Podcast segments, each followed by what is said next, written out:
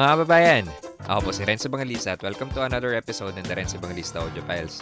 Ang goal ng podcast na to, makatulong sa mga kapwa nating tayo sa ibang bansa. Kaya pag-usapan natin mga bagay-bagay na may kinalaman sa personal finance, business, self-development, mental health, at iba pang mga masustansyang topic. Hi Maria, welcome to the show. Hi, good evening. Yeah, yeah, yeah. So, ano, um, paano ba natin simulan? Siyempre, simulan natin dun sa sa simula, sa childhood mo. Can you walk us through through your childhood? Saan ka lumaki? Uh, I I grown up in Pinamalayan and uh, in the city uh, in the province of Oriental Mindoro. Ako yung panganay sa 11 na magkakapatid. And then uh, growing up, medyo andun kami sa middle class at hindi sa pagmamalaki pero medyo yun nga, nasa middle class kami, medyo nakakaangat ng konti. But, uh, kagaya nga ng uh, kapag uh, nahaluan ng mga bisyo or ano, lahat ng yun is nawala. Then, uh, nag, uh, naging ano kami, napunta kami dun sa parang nawala lahat yung mga naipundar, yung mga lupa na, na mga naipundar or mga uh, business is nawala lahat. Tapos nagpunta kami sa not totally zero but um, masasabi natin na hindi na siya ganoon ka kaaluan yung buhay na naranasan. Nung siguro nandun na kami sa mga ilang uh, ilan na kami magkakapatid no nung nag-start na kami na parang namubuhay na lang kami ng sa day-to-day ano lang namin expenses na lang. Hindi na yung kagaya ng dati na marangya na dalawa yung katulong, yung mga ganun. Hmm. Ano yung, ano yung business nyo dati nun? Uh, meron kaming tracking, meron din kaming machine shop na kami yung gumagawa ng mga jeep. Uh, uso pa yung jeep. Nagkakaroon sa amin ng mga uh, limang jeep at the same time na ginagawa. Meron din kaming rice mill at uh, yun, may machine shop kami na isa sa kinakilalang machine shop since then, nung ka mga um, lolo ko pa. Mm. So sa tingin mo, ano yung naging problema kaya nun? Bakit naging ganun yung resulta ng business? Mm, yung pag uh, ano ng finances, hindi sila marunong mag uh, uh, hindi sila marunong mag-handle ng finances at nasamahan din ng mga bisyo, ng mga ayun.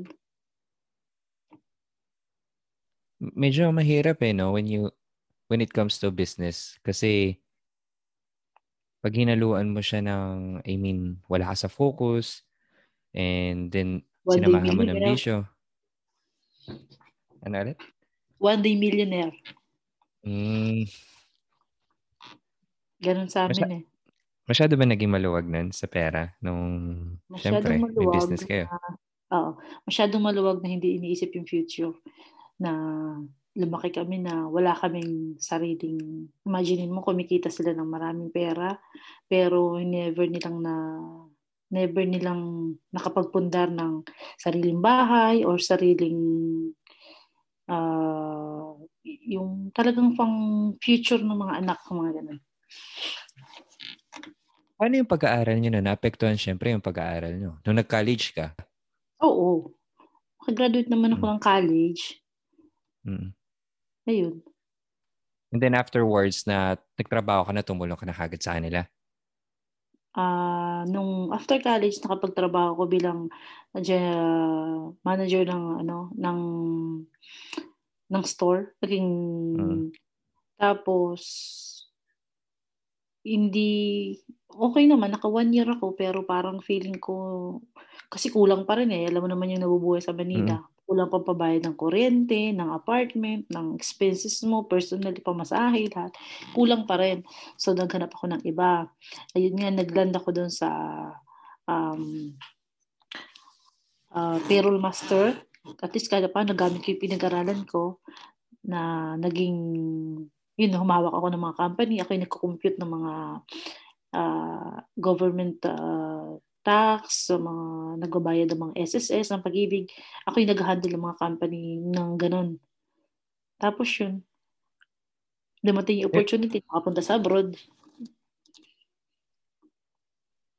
Kinrab ko yung opportunity. So, nung nandito ka na sa abroad, ganun pa rin ba yung situation nun? Situation na paano? Yung parang nahihirapan pa rin yung parents mo sa ano sa mga sa finances nila ganun Ay, yun ang Oo, yun ang yun ang yun ang yun ang first reason ko talaga kung bakit ako nag-abroad. Dahil sabi ko, hindi pwede na ganito na lang forever. Sabi ko, marami pa akong bunso na susunod sa akin na mag-aaral, lahat. Hindi pwedeng laging ganito.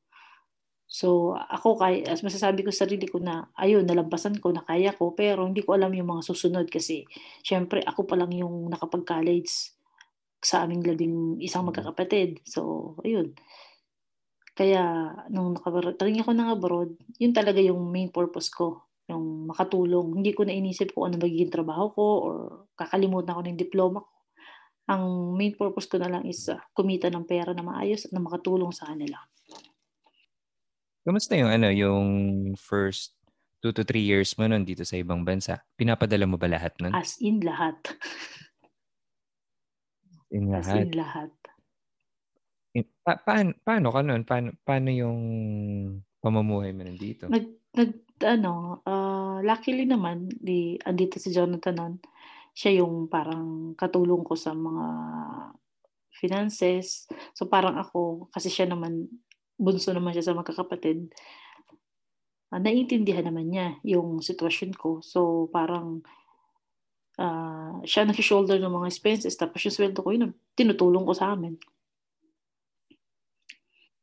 Ah, so nagkaroon ka ng Hmm. katuwang kahit pa paano.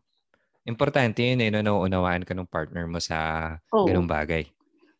Otherwise, malaking gulo yun. Paano nyo binabudget nun? Nung time na yan?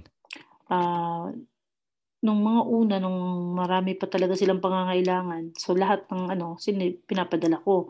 Tapos, nung medyo tumatagal na, na kahit pa paano, naka, nakakaluwag-luwag na ng konti, uh, nag-budget na lang ako para sa kanila.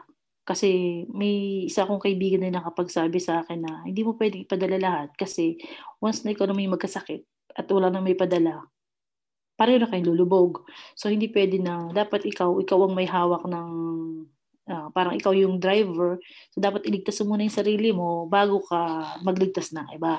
So dapat ano, yung may isave mo yung sarili mo dito na siguraduhin mo na na hindi ka sabay-sabay lulubog. Parang ganun. Parang nagkaroon ka na ano, no, ng turning point na, oy, teka ah, muna. Parang baka mamaya, baka mamaya may mangyari sa akin, hindi mo naman alam, di ba? So pare-parehas tayong may hirapan sa buhay imbis na dumating ako sa dumating kami sa point na nag uh, nagbigay kami ng big amount ng pera para makapagsimula sila para hindi na lahat iaasa sa akin, yung mga ganun.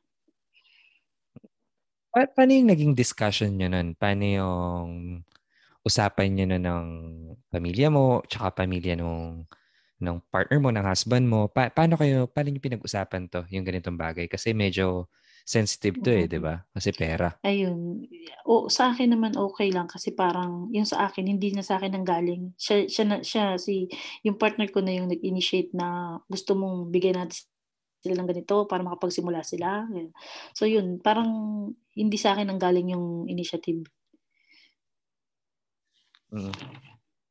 And then, ayun, di kahit na paano na nabawasan, parang naglabas ka na ng one time na medyo malaki, then ayun, nung kumikita na kahit na paano, di nabawasan na rin yung minamonthly ko. Parang kahit pa paano, ano, no, uh, medyo gumaan yung yung monthly expenses nyo. Parang isang isang bigay na ah, ganun. Parang yung sabi nga, uh, teach them how to fish, not to give them fish. Ah, yeah. I hmm. agree. So, what happened dun sa, ano, sa perang ibinigay niyo sa kanila? Okay naman. Naging successful naman kahit paano. Ayun nga, at least pagkatapos nung isang bigayan ko ng ganun, medyo na-lessen na yung monthly ko. Doon na kami naka, doon na kami nag-start na maka, mag-start mag-ipon ng para sa sarili naman namin, magplano naman ng para sa amin, mag-invest ng para sa amin. Hmm. So, nagkaroon na kayo na, ano, after nun, nagkaroon na kayo ng chance na magplano para sa sariling, sarili nyo, sa sariling pamilya mo. Mm-mm. Doon namin nila. Ano yung mga planong binuo nyo ah, nun? basta naging goal namin nun is uh, uh, within a year, dapat meron kami isang investment na masasabi namin na talagang pang pang matagalan. Ayun, nag-start kayo mag-invest ng mga lupa, ng bukid. Ayun. Pa- pa- paano yun? Um, Siyempre sa Pilipinas nyo binili yung, ano, yung lupa, hindi naman dito, di ba? So, paano yung naging proseso nun? Kasi wala naman kayo dun sa, ano eh, sa Pilipinas nung mga panahon na to, di ba? Mm, bali yung pera namin is na naiipon dito is pinapadala namin automatic sa account namin sa Pilipinas. Tapos yun, kasi ang budget talaga namin within a month, nakakaipon kami dapat ng 100,000 pesos within a month. Yun yung ano tar- target Mm. namin na budget within a month. Medyo malaki yun, ha? Eh, coming from Di ba?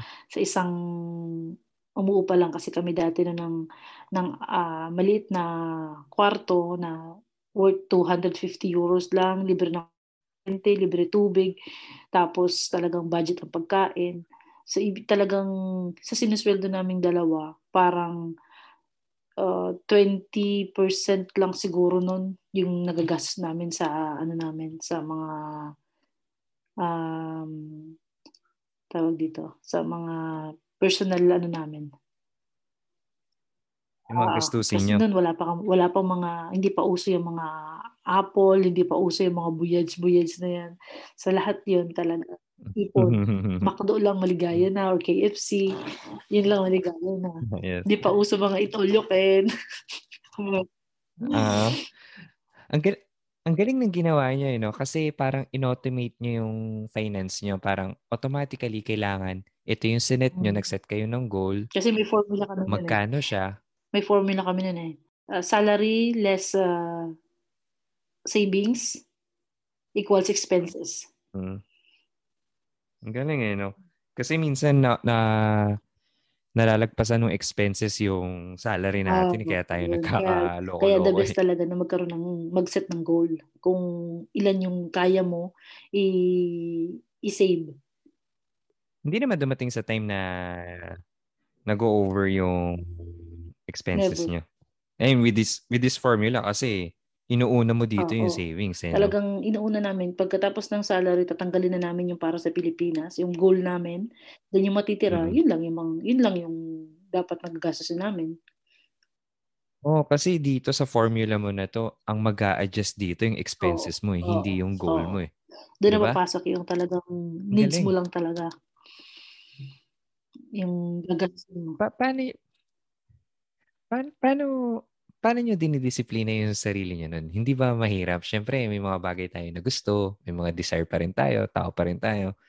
Pa- Paano, paano, paano nyo dinidisiplina yung sarili nyo? Ah, kami talaga, ever since naman talaga, madisiplina kami nung mga panahong yun. Kasi nandun kami sa point ng parang sa Pilipinas naman kasi naranasan na rin naman namin ng kumain lagi sa labas. Yung Hindi, hirap? kumain lagi sa labas o mga ganun. So parang pagdating dito, parang hindi namin hindi namin ano, hindi namin hindi kami nag-desire na kumain sa mga mamahalin. Laging kami is uh, makasave lagi. There's one point na ilang beses kami nag-shop, nag-grocery na gustong-gusto namin tumikim ng salad. Salad na green salad. Mm, Pagdating sa mm. counter, siguro may three times na nangyari na pagdating sa counter, tinatanggal namin. Sabi, hindi naman tayo kumakain ito. Ba't natin bibili? Which is 1 euro lang yung ano, amount ng salad. Yung difference. Sabi, no, 1 euro Mm. lang yung amount ng isang buong isang buong lettuce. Eh, ilang beses namin Mm. dinikline yung sarili namin na bumili. Kasi alam naman namin na gusto lang namin pero hindi naman kami kakain. Gusto lang namin maranasan na bumili. Mm. Pero yun nga, kasi nag, uh, nanghihinayang kami na hindi naman namin kailangan to. Ba't kailangan bibilhin? Yung tubig, bumibili lang kami ng tubig kapag may bisita na medyo nasa bottle. Otherwise, doon lang kami umiinom sa gripo. Uso Mm. naman yun eh, no? Dito. I mean, malinis Oo, naman siya, oo, di ba? potable naman dito sa France. Pero yung iba kasi, yung habit nila sa Pilipinas, nadadala pa rin nila Ah, hanggang dito eh. For example, gaya nung sabi mo na sa Pilipinas, kumakain ako ng masarap eh. Eh, nung nandito ako sa ibang bansa, bakit hindi ko pa rin i-grab yung opportunity na makakain sa mga Ah. ganong restaurant, as you Ah, said. Pero iba yung iba yung atake mo eh. Mm. Ang galing eh. Iba yung atake niya eh. Kasi gaya nga nung sabi mo, kahit na yung pa 1 euro euro na yun, nag-accumulate din Oo, yun eh. sobra. Tsaka hindi kami hindi kami bumibili ng ano, hindi kami bumibili ng mga gamit na kahit sabihin natin na gamit na para sa bahay, hindi. Talagang magugulat ka na lang. Pinagpipray lang namin na sana po makakita kami ng kawali. Lord, kailangan namin ng kurtina. Which is paglabas namin ng bahay, nandun na lahat. Pupulutin mo na lang. Malakas malakas kayo kay Lord. Ganun. Which is talagang talagang Pag ganun, ano, eh, no? talagang napaka-precise talaga. Kung ano yung pinaray namin, talagang paglabas namin within that Oo. week, makikita namin yun sa kalsada. Mm, Galing ah, ang galing. Kasi dito, ano, ang tawag nito? Wala tayong junk shop dito, di ba? Oo, puro pulit. Ewan ko kung meron, no? May Kasi junk parang shop pero sa mga nilalagay lang nila sa oo, labas. may mga junk shop or may mga association na kumukuha pero mostly iba tinatapon lang. Yeah, kasi kung sa, kung sa Pilipinas yun, alam mo na kung saan madadiretso eh, no? Ano yung ano, naging pinaka mahirap na na-experience mo nung bago ka dito? Sa ibang bansa. In terms of hirap ng In terms of ah, ano, yung work, tsaka yung, alam mo yun, kasi sabi mo, sabi mo, di ba, 100k a month kailangan. So, ibig sabihin, yung trabaho mo nun, kailangan full pack ka. ah, yun- Hindi ka oo. ba nahirapan Na-bless nun? naman kasi kami ng maganda yung work kasi kaya naman kami nag-set ng 100k a month kasi alam namin na kaya ng sweldo namin. Kasi ako no, nung nag-start pa lang ako, ibaling first year ko dito, nag ah, full-time ako. Which is yung, yung one year na, yung first year na yon pinang alat ko dun sa pang, pinambayad ko papunta sa akin dito sa abroad. Tapos nung nakabayad na ako, Mm. saka dun kami nagplano ng makaipon dahil nagpalit na ako ng trabaho, nagkuha ako ng tatlong semi full-time na kumikita ako ng halos ah, 2,500 a month. Sa akin lang yun. Plus yung kita pa ni Jonathan. So pag si, si, Mm. Jonathan kumikita siguro ng mga, sabihin na natin ng 2,000, ayun. So dun sa amount na yun, dun namin nakukuha yung 100k. Tulungan talaga, Mm, no? Tulungan talaga. Sa tingin mo, kakayanin mo kaya yun kung mag-isa ka? Hindi. I mean, kung, kung no, yung partner mo hindi ka nauunawaan, di ba? Parang ang hirap Ay, nun. Kung magkaiba kayo ng goal. At saka alam, Na, kasi may mga alam kilala tayong sarili couple, ko, di ba? hindi ko kaya yun. Kung mag-isa lang ako. Dahil ako yung, siguro din dahil sa pinanggalingan ko na parang one day millionaire nga, parang ako kasi hindi ako, hindi talaga ako maano sa pera. Hindi ako wais sa pera. Ako yung tipo ng taong gastos hanggang meron. Parang sa kanya, siya madisiplina siya. Ah. Tapos nahawa ka. yun. Parang ganun. Mm. An- ano na yung mga ano nyo ngayon? Mga current investments nyo ngayon? Ah, ayun, nag-start kami sa mga lupa. Kahit pa paano, pag umuwi kami, pag mayroong mga affordable naman na mga inaalok-alok, ayun, nag, nakakapag-invest pa rin kami kahit pa paano. Tapos, yun, yung mga nabili na namin way back before pa na mga bukid, na yun, yung kumikita na kapag umuwi kami ng Pilipinas every year, hindi na namin kailangan mag ah, mag-ipon ng para sa pang panggastos namin doon dahil yung kinikita ng mga bukid namin, yun na yung naiipon na panggastos namin pag umuwi kami. So pag umuwi kami, ticket lang Mm. yung ginagastos namin. yung pang expenses namin is nandun na nakasave na sa bangko. Ang galing, ang galing, ang galing. So, parang nagkaroon ka na ng passive income no bukod pa sa active income niyo Oo. dito. Bakit ano? Bakit bukid? Ang galing eh. Bakit bukid yung naisipan niyo nun? Kasi yung sa family ni Jonathan, yun yung ano nila. Yun talaga yung ano nila, pinagkakakitaan nila. Eh, wala namang ibang pwedeng mag-handle. So, yun na rin yung naging ano namin. Naging tingin namin na mas uh, okay kasi parang nagbubukid na yung biyanan ko. So, isasabay na lang yung sa amin. Parang i-monitor na lang. So, hindi na namin kailangan pa mag-hire ng tao para mag, uh, mag-intindi. Binibigyan na lang namin sila. So, may may ano parang forte nila yun, no? Kasi ba- siguro mga bata pa siguro si husband mo, si Jonathan, bukid na yung pinagkakitaan nila. Other than that, may iba pa kayong business bukod dun sa ano sa mga lupa niyo, sa mga assets niyo na lupa. Ayun, nag uh, mga online selling ng mga staff, uh, kung ano-ano. Nagti-trading on the side.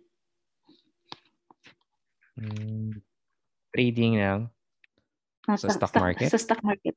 Mm. Sa Mm, Pilipinas that's saka nice. dito. That's nice. Mm.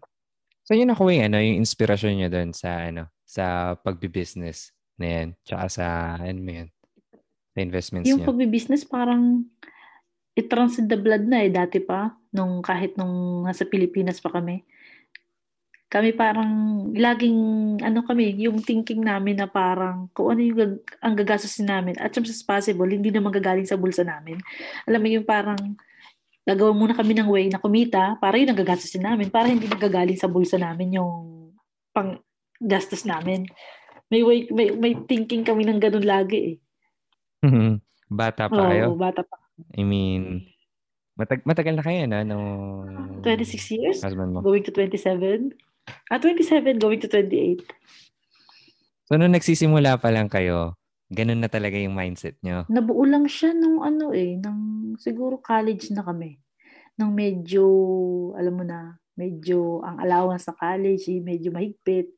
Kailangan mong gumawa ng paraan na. para kahit pa paano madagdagan. Ayun. Benta-benta Hmm. ng kung ano-ano. Ah, may mga racket na Oo. kayo noon. Ano yung mga racket nyo nun? Ah, si Jonathan nagbumibili ng mga kung ano-ano sa Quiapo, tapos binibenta namin sa probinsya namin para makalibre na kami ng pamasahe sa pauwi sa probinsya. Ako naman Mm. sa school, nagbibenta ng mga ah, bags, wallet na galing din sa Quiapo, which is uh, pinapatronize naman ng Mm. mga kaklase. Nandun din yung magpapa-order ka ng mga Avon. Ayun. Mm. Ang galing, parang nasa college days pa lang kayo na na-realize nyo na yung importance and value ng ano, Oo. no, pagbabudget tsaka ng pera.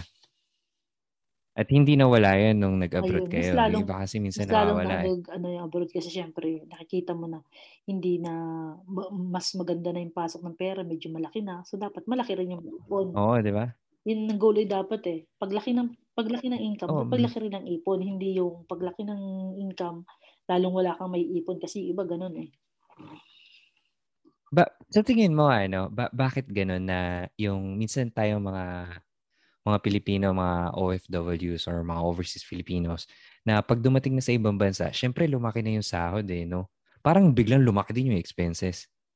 Siguro yung Ano sa tingin mo yung nagiging dahilan? yung iba siguro parang yung i, masasabi ng iba na parang binibigyan ng reward yung sarili nila na after a long day ng work, kailangan naman nilang makatikim ng Mm. ganito or kailangan naman nilang i-reward yung sarili nila. Yun, may mga ganun eh. Which is, hindi naman masama. Pero, dapat Mm. hindi ka mag ah, lalampas doon sa below your means. Hindi tipong mas malaki pa yung gastos Mm. mo kaysa sa kinikita mo. Hindi pwedeng ganun. Otherwise, malulubog ka talaga. Oo, kasi ang mangyayari nun, buwan-buwan yung reward Oo. mo eh. no? Buwan-buwan. Yung reward mo sa sarili mo. Parang buwan-buwan yung goal mo, bumili ng bagong ganito, bagong Pwede ka ganyan. mag-reward once a year. Okay lang yon. Kasi meron ka man namang not? meron no? ka namang uh, 12 months na naghirap. So, pwede naman yung once a year, Mhm. pwede kang mag-reward sa sarili mo ng isang medyo malupit na gamit or gadget or ano. Yeah, Pero hindi oo. pwedeng every month. Yeah, why not, no? Kasi hindi naman masama talaga na bigyan mo yung sarili mo ng ano, no? Kahit pa paano, pinagtrabahuhan mo yun, eh. pinagpagura mo yun. Eh. Pero wag naman yun to the point na yun, lumalagpas ka na dun sa Mm. income mo. Yun ang pinakapangit na habit eh. Yung, natin. yung nag-spend ka below your means. Dahil talagang yun ang number one na maglulubog sa'yo. Yeah, tapos ang mangyayari nun, syempre, pag uwi mo ng Pilipinas or pag dumating yung araw na hindi na kaya ng katawan mo, Wala na. hindi na kagaya ng dati.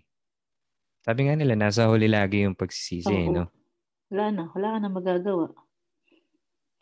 Kasi ako, ay, ayun yung ano ko eh, yung parang ano, one of the reasons bakit ginagawa ko to. Kasi madami ako nakikita na nasa 60s na, nasa, ah, yung iba 70s na. Talaga yung trabaho nila, sagad na sagad pa Oo. din eh, hirap na hirap pa din eh. Tapos marami pa rin nakaangkla sa kanya eh.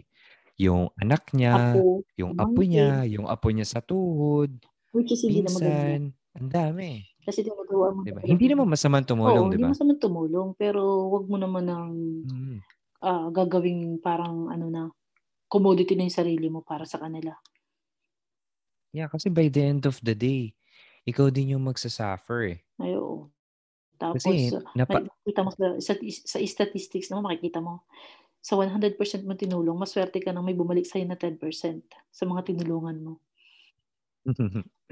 mm, mm, mm, maswerte, maswerte ka na. I mean, kaya nga, kaya siguro tayo yung tinatawag ng mga bagong bayani. eh, No? bayani talaga eh. No? Ba baka kaya tayo binigyan ng ganong title eh. No? Siguro. Para maging bayani talaga. You know? Anyways, malaki yung natutulong natin sa, syempre, sa, sa pamilya natin, malaki yung natutulong natin sa, sa Pilipinas. At wag lang siguro ang kakalimutan no, na yung katawan natin may hangganan. Diba? Oo. Eh, ikaw, ano yung ano mo, um, ideal retirement age mo? Normally, dapat 40 talaga. Sinabi ko sa sarili ko, Sinet nyo ng pagdating 40. ng ah. 40, dapat kahit pa paano, sana yung parang, alam mo yun, yung passive income na lang yung bumubuhay sa amin, parang gano'n. Eh, syempre, may mga anak, hindi natin maiwasan yung mga gano'n. At saka, na-realize namin na 40, malakas pa naman yung 40. Sige, kaya pa, mga Mm. another 10 years, why not? Mm. maging gu- gusto namin na pero yung another four, uh, another 10 years na yun gusto namin maging opportunity na sa amin yun para makapag-save para just in case talaga na ma- matupad yung retirement is uh, okay na na parang At least may pundasyon oo, na kayo, oo, no? yun ang masasabi namin nauna na kami nag, nag ano, ng mga nakapagpundar na kami nung maaga kaya Mm. bonus na lang yung hanggang 10 hanggang 50 years old Kaya, yeah. Kasi yung iba ah, na, na mga nakakakwentuhan ko, mga nakakausap ko dito, yung iba 50 na nung na-realize nila, uy, parang kailangan kailangan ko na mag-ipon kasi tumatanda na Mm. ako. parang yung iba late na nila na-realize, eh, no? Na And the ano, worst- kasi syempre 50 And ka the na. worst thing is, yung 50 na sila or 60 na sila bago na-realize na bakit hindi sila nakapagpundar nung, nung malakas pa sila. Mm. Kasi naibigay lahat noon eh, no? Yeah. Okay. Um, ayos lang ba kung ano, magtatanong ako ng medyo personal na question? Kasi hindi naman hindi naman tayo ibang tao. I mean, kilala kita, kilala ko yung pamilya mo.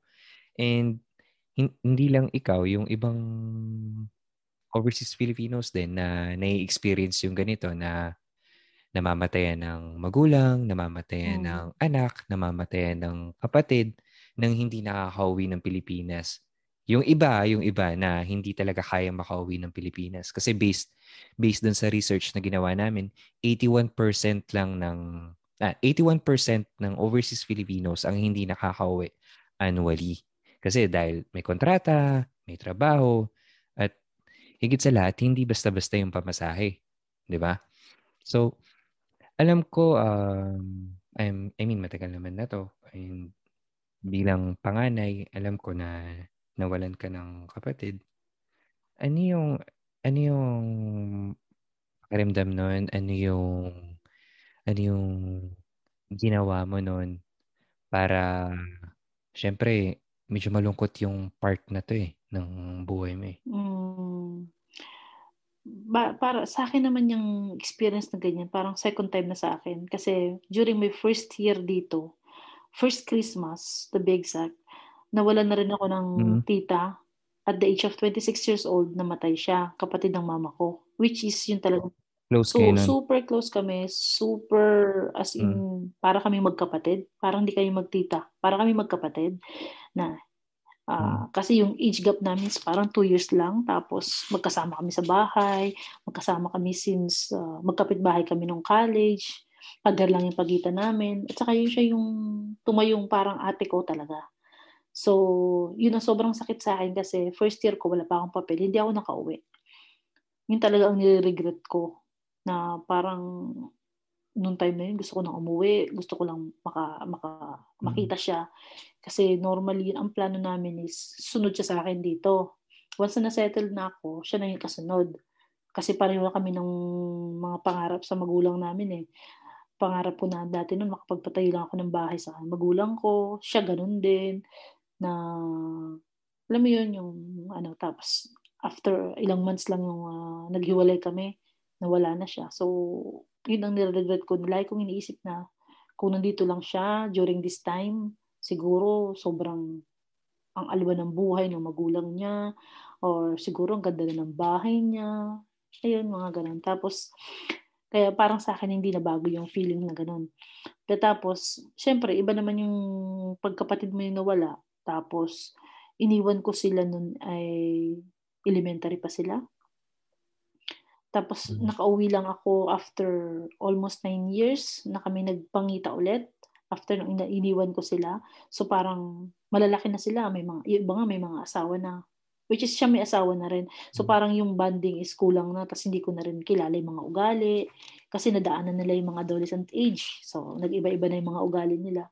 Nabigyan lang ako ng chance na makasama ko siya every ako umuwi. Pero hindi pa yun araw-araw. Parang days lang. Kaya, tapos nung nawala siya, ah, ilang buwan lang ang pagitan nung kakauwi ko lang noon ng March, nawala siya is June. So parang April, May, June, three months lang yung pagitan. Pinili ko talagang umuwi kahit kahit wala akong ah, kahit wala sabi ko hindi pwedeng hindi ako uuwi kasi ayokong i-regret ko habang buhay na hindi ko siya nauwian. So kahit kakauwi Mm. ko lang noon, pinili ko talaga umuwi. Tapos buntis pa ako noon, nung para sa second baby ko. Mm. Ayun, medyo masakit. Tapos ang tagal din ng cope up.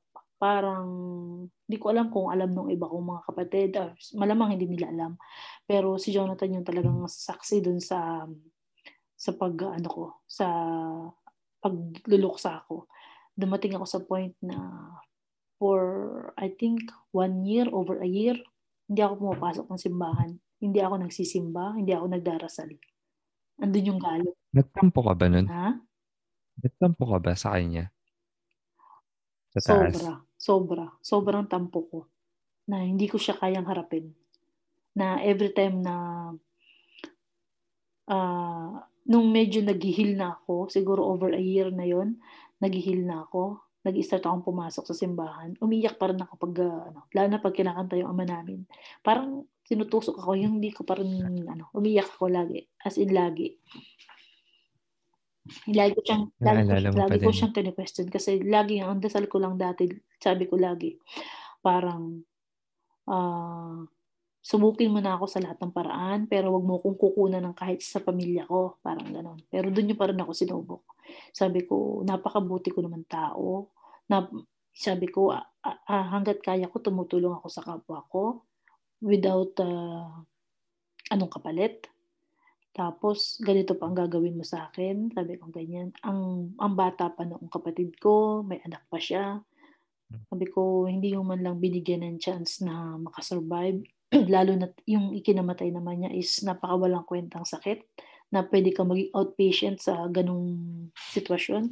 Pero hindi mo lang hindi mo man lang ibinigay sa akin parang ayun tapos uh, along the way naka nakamove naman ako kahit paano pero syempre totoo nga yung sinasabi nila na once na may nawala ng family member hindi hindi na it's not the same parang matututunan mo na lang yung sakit pero nandun pa rin yung sakit mas makakasanayan mo. Kumbaga hindi mawawala. Oh, makakasanayan mo na lang. Pero how did you cope up? Anong ginawa mo talaga nun? Hindi ako binitawan ni Jonathan. Ayaw niyang, kasi maalala ko yan nun. Lagi akong, pagkakatapos ko ng trabaho, nasa bahay, nasa kwarto lang ako, nakahiga.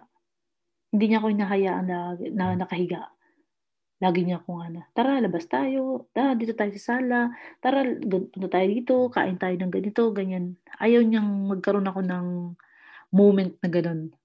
Hmm. Kasi that time talaga, 2016, yun talaga yung pinaka masasabi kong tragic para sa akin ng year na yun. Except na nag, dun, dun yung year na nanganak ako sa second baby ko.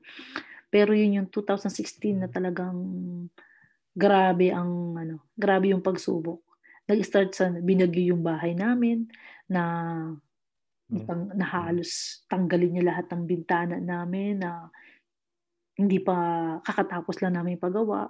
Tapos, uh, two months after, nalooban kami ng bahay na lahat ng pinaghirapan namin mga material na gamit is nawala.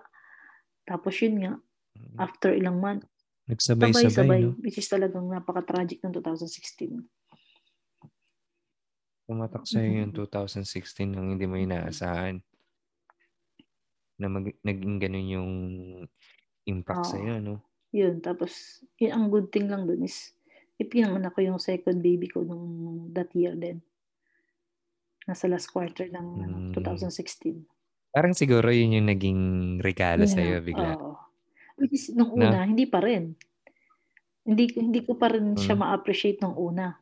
Kasi nung nagpa-ultrasound ako, sabi ko, okay, sabi ko, piniquestions ko pa rin siya.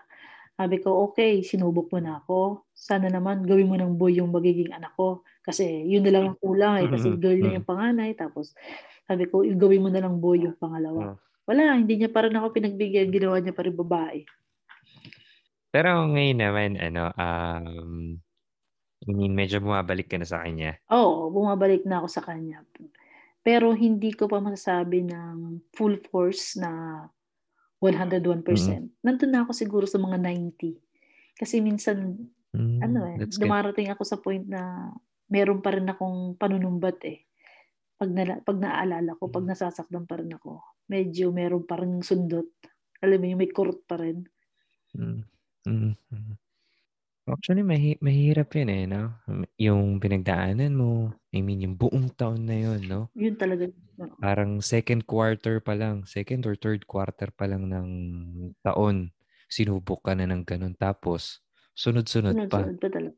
Di ba? First quarter ko, ayun yung binagyo kami at saka nanakawan. Tapos yun nga, second quarter, yung namatay siya. Tapos pagbalik ko dito, mm-hmm uh, days pa lang ako pagkakabalik ko dito, nanakaw yung phone ko, na nandun lahat ng mga andun lahat ng mga picture ng ng kakabakasyon ko lang. Alam mo yun, yung masasabi ko mga memories ko na uh, memory ko sa kanya dahil naging magkasama kami nung last na uwi ko ng February ng March, magkasama kami. Ang dami na yung mga picture pero nawala lahat kasi nga nanakaw naman yung phone ko pagdating ko ng France first day ng trabaho ko, siguro yung exhausted ako doon, tapos yung jet lag, buntis, nagluluksa, lahat-lahat na. Ayun, nawala yung phone ko nang hindi ko alam sa bulsa ko. Ayun. Kasi wala ka talaga Kasi, sa ano, you know? Wala. Parang wala ka sa ulirat eh. Di ba? Alam mo yung nandun ka sa, alam mo yung dumating ako sa point na nasa trend lang ako, umiiyak ako nang hindi ko alam. yung mga ganun. Mm. Bigla-bigla ka na lang dadata ng lungkot na iiyak. You know, I, I can't imagine no, yung ibang mga overseas Filipinos na mag-isa lang sila abroad. Kasi ikaw, may katuwang ka eh. Oo. Yung parang naging, sanda, naging sandalan mo si si Jonathan, yung Alam mo yun, yung iba kasi wala, wala eh. Wala Oo. silang kamag-anak, iisa lang sila. Eh, paano kung sa kanila nangyari yung mga ganong bagay, di ba? Ay, I, I can't imagine na ang hirap. Kung sa'yo nga, ang hirap eh, di ba? Paano pa kaya sa ayun, kanila? yung mga ganong bagay siguro pag nangyari, wala ka na ibang ano, kung hindi, ah, dalawa na lang option mo is magpakatatag ka or umuwi ka na kaysa dito ka pa mag uh, kasi Oo, kaysa dito ka pa mag, uh, mag uh, magpakamatay sa lungkot mo. ma- mahirap. Kaya kailangan talaga na ano eh, ayun, meron kang nakakausap kahit Oo, papano. yun Alam mo yun, sa mga ganong mm. panahon. Kung mag-isa ka man, dapat um, connect ka sa mga kaibigan mo, sa mga kamag-anak mo sa Pilipinas o sa kahit na sino na huwag mo nga hayaang kainin ka pwede ng mong kausap. kainin ka ng lungkot. Na, na, nabanggit mo, nabanggit mo yung yung bahay niyo nun sa sa Pilipinas. Ito yung first project niyo nun? Ito ba yun? Ito. Yung unang-unang yung project, yung goal niyo nung una nung dumating kayo dito? Ah, oo, nung kasi nasa Pilipinas pa lang kami, kasi siyempre matagal na nga kami magkarelasyon nung nagpunta kami dito. So parang andun na kami Ah. sa stage na hindi na kami pa tweetums. Ayun, Mm. nandun na kami nag nagpaplano na kami na 'pag ano, ganito yung ganitong gusto kong bahay, ganito yung gusto kong setup, may ganito, may ganyan. So yung Mm. nagkaroon kami So ito si 100k a month dito to napunta. ah, not exactly kasi yan nga yung pinapang-invest namin sa mga bukid at saka sa lupa. Wala, hati, hati. Hindi siya masabing Parang hati, ganun. kasi pumaano kami ng awi parang gano'n na na hati. Pero during that time, kasi nung medyo may may mahirap din ako magbuntis. So parang nagplano Mm. kami na, ah, 'pag nagbigay kami ng nag-set kami ng ng time limit na kapag hindi ako nabuntis Mm. is, ah, uuwi na lang kami. Kasi para saan pa na Mm. alam mo 'yun, para saan pa yung pagpapakahirap mo kung hindi ka naman magkakaroon ng anak. Ah, so ang ginawa namin, Mm. so nag nag-ipon kami. Tas nag-try din Mm. kami magka-baby. Nakadalawang try na Mm. kami, hindi siya nagsa-succeed. Sabi ng OB ko, ah, "Last chance mo na 'to para sa normal na process. 'Pag hindi ka pa, it's either Mm. mag-IVF ka or yung ano talaga, wala na kung hindi ano, or another process lang." Hindi ka Oo. makakapag-baby. Pero hindi naman hindi Oh, naman so sa yun. wala ng chance, pero dun sa ano, after nung medication, it's either ang option is mag-IVF ako kung talagang gusto ko yung mahahabol dun sa edad ko na Ano yung IVF? yung, ah, yung parang pi i-implant. Ah, okay, yun, okay. sabi nung doktor. So, nag-invest na kami, nagpapagawa na ako ng bahay para just in case uwi kami, at Mm. least hindi na namin da hindi Mm. na sa hindi na sa pera namin na bitbit pauwi yung ipagpapagawa namin ng bahay. So, nagpa-start na ako ng bahay ng, Mm. ah, first quarter ng 2010. So, nag-i-start na siya. Mm. Gaano kalaki 'to, yung bahay niyo nito? Initial na gusto ko is 20 200 square meter kasi favorite ko number yung 20. Ah. Which is sabi ni. Jonathan masyadong malaki. So, nag-down ako Mm. sa 100, ah, 100. Tapos konting Mm. adjustment, again, ang kinalabasan din ng nung plano is 110 yata or 120. So, may 20 pa rin. Pasok pa dun sa number. So, ayun. Magic, magic number Ayun. mo, oo. So, ang nangyari, naip nakapagpa-start na kami, nakapagpundasyon na lahat, nakatayo na siya. Then, out of the blue, biglang nabuntis ako. Ah. So, wala ng Mm. choice kasi nakatayo na siya, naka may pundasyon na, tinuloy na lang. Tapos, eh di yun, tapos sumali kami ng mga paluwagan. Yun talaga yung nakapag masasabi ko na naging magandang way para sa amin. Sumali kami ng paluwagan ng parang Mm. tatlong tatlong paluwagan yata na sabay-sabay na tigpa 500. Tapos may yung sinuweldo namin dun, tapos yung mga naipon namin na konti, ayun, pinatapos namin ng mabilis. Pero we're very proud na sabihin na wala kami talagang inutang dun sa mga yun, talagang lahat yun is galing sa bulsa namin. Ang galing, ang galing. Ang galing lang eh, no? Kasi nagawa mong iwasan yung utang, Mm. yung pangungutang. Talagang yun ang hindi namin inano sa amin yung mangutang. I mean, okay naman siya in, in a sense na, alam mo yun, gagamitin mo siya in in a good Oo. way. Oo, Yung, walang masama mangutang. yung oo. mo. Siguro lang hindi yung pangungutang lang kasi is hindi para sa amin. Kasi mas ah, may may may mindset kasi kami na kung gusto mo ng isang bagay, mas dapat ano mo yun, pinag-ipunan mo na or hindi mo dapat ipangutang. Parang gano'n. Mhm. Lalo na kapag para lang sa luho. Yun ang mindset ko naman. Never ako Mhm. magluluho kung iutang ko lang. Yeah, right. That's right.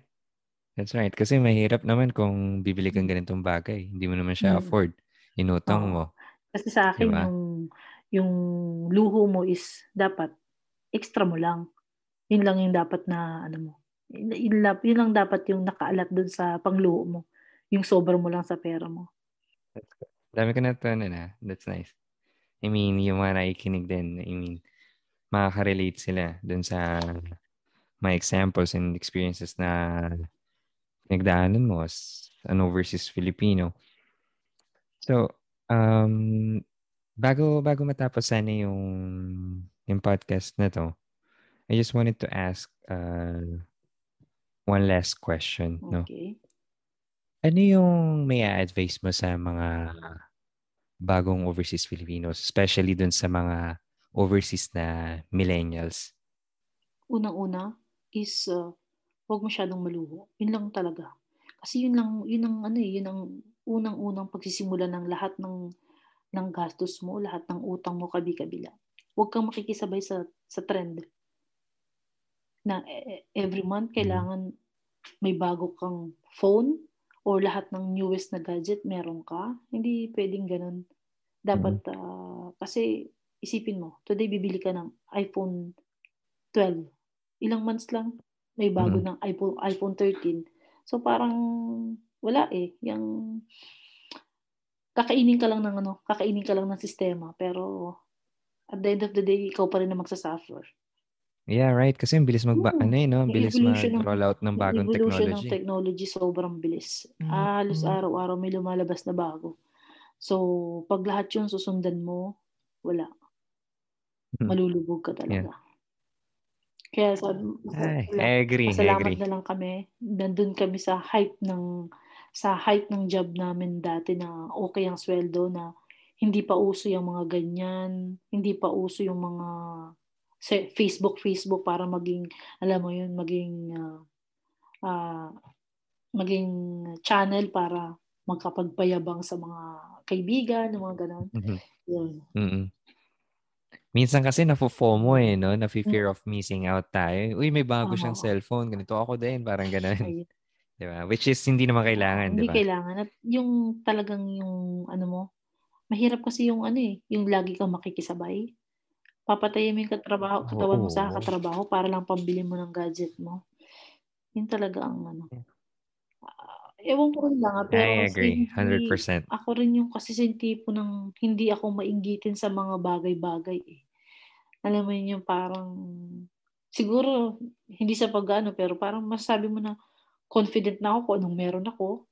Hindi, na hindi ko hinangad na yung meron yung ibang tao. Na parang pag ako okay na ako sa ganito, oh happy na ako para sa'yo kung gusto mo ng ganon. Pero ako sa sarili ko, hindi ko na, Mm. hindi ko pipiliting achievein yung isang bagay na hindi ko kaya. Iba-iba tayo talaga eh, no? Iba-iba tayo ng upbringing, iba-iba tayo ng mindset. And hopefully, hopefully, hopefully, ano, yun naman yung goal natin na sana makatulong tayo sa kanila na maituro ko ano yung, alam mo yun, yung pang long term na mga mindset Oo. In datingan. Kasi yung mga ganito, yung mga bagong cellphone, mga luho, ganito, ngayon lang yan eh. Parang dadaan ka Oo. talaga dun sa stage na yun eh. Dadaan ka talaga sa stage na yun. I mean, ako personally, I've been through that, you know, yung, uy, may bagong ganito, Mm. bagong ganyan. And then, you know, parang five years ago, sabi ko, tama na. Mm, tama na, tama na yung Dumadaan ganun. Kasi, dadaan lang talaga dun sa mga ganung stage. Kami Yeah. din naman. Nag, Anyway, nag-splurge din naman ako Mm. sa mga material things pero ah nandun, nandito na kami sa point na parang yung kinikita namin is para sa amin na lang. Na may mga extra man kami, yun na yung pinambibili ko. Hindi ko na sabihin na mag-zero balance ako para lang bumili ng isang bagay. Alam mo yun? Or mag-negative ako sa bangko para bumili ng, ng luho. Ayun. mhm. So talagang kung bumili man kami ng isang bagay na gusto namin, alam namin na yun ay hindi namin na napag-ipunan na namin yan. Yeah. Mm. yes, yes. Thank you, thank you, thank you. Thank you sa time. Thank you sa time You're ah, welcome. for being here. I hope na And nakatulong. sa lahat na nakikinig, ha, yeah. Yeah, it will help. It will help. For sure, you know. Hindi man ngayon, hindi man ngayon, maybe, you know, in the future. Hindi naman na ito mawawala sa ano eh. I mean, hindi na ito mawawala sa Spotify, hindi na ito mawawala sa mga social media platform. Yung digital footprint natin, nandyan na. So, pwede nila ito pakinggan parang, alam mo yun, five years after, relevant pa Ah. rin itong pinag-uusapan natin eh. I mean, yung ganitong bagay, hindi siya, hindi siya nalalaos. Mm. Alam mo yun? Yung mga ganitong bagay. Thank you. Thank you. Meron ka bang, ano, meron ka bang last piece of advice or want to tell, you know, our listeners? Um, when it comes lang sa ah kasi ako yung taong ano lang eh, yung parang hindi ako na I don't dream big, sabi ko nga. Parang kung ano lang ang kaya ko. Kaya parang naging naging challenge sa akin yung saying na if you can't have what you like, try to like what you can have. So parang doon pumapasok yung hindi ka na maging kontento ka sa kung ano lang yung meron ka at sa kung ano lang yung kaya mo. Huwag kang mag ah, huwag kang mag ah, dream ng bagay na alam mong imposible or alam mong ah parang yung pipilitin mong sabayan yung iba para lang maging sikat ka, parang ganun. Again, thank you. Thank you for your time. You're welcome. I appreciate it a lot. Saya. Hopefully, you know, magkaroon tayo ng part 2, 3 or 4. Oh, Let's not? see. Si Jonathan naman. Thank Ako, you. Makita mo naman yung mga insight niya. Mm, yeah. Thank you. Okay, good night. Thank you. Bye. Thank you guys for listening. I hope you had fun and learned something new. And if you have any comments or suggestions, for example, things that you like or don't like about the podcast, or anyone who can share their experience on personal finance, mental health, self development, and investment, please let me know. You don't need to be rich and famous to share the things that matter, right? So please come and join me on this journey. Au revoir. Till next time.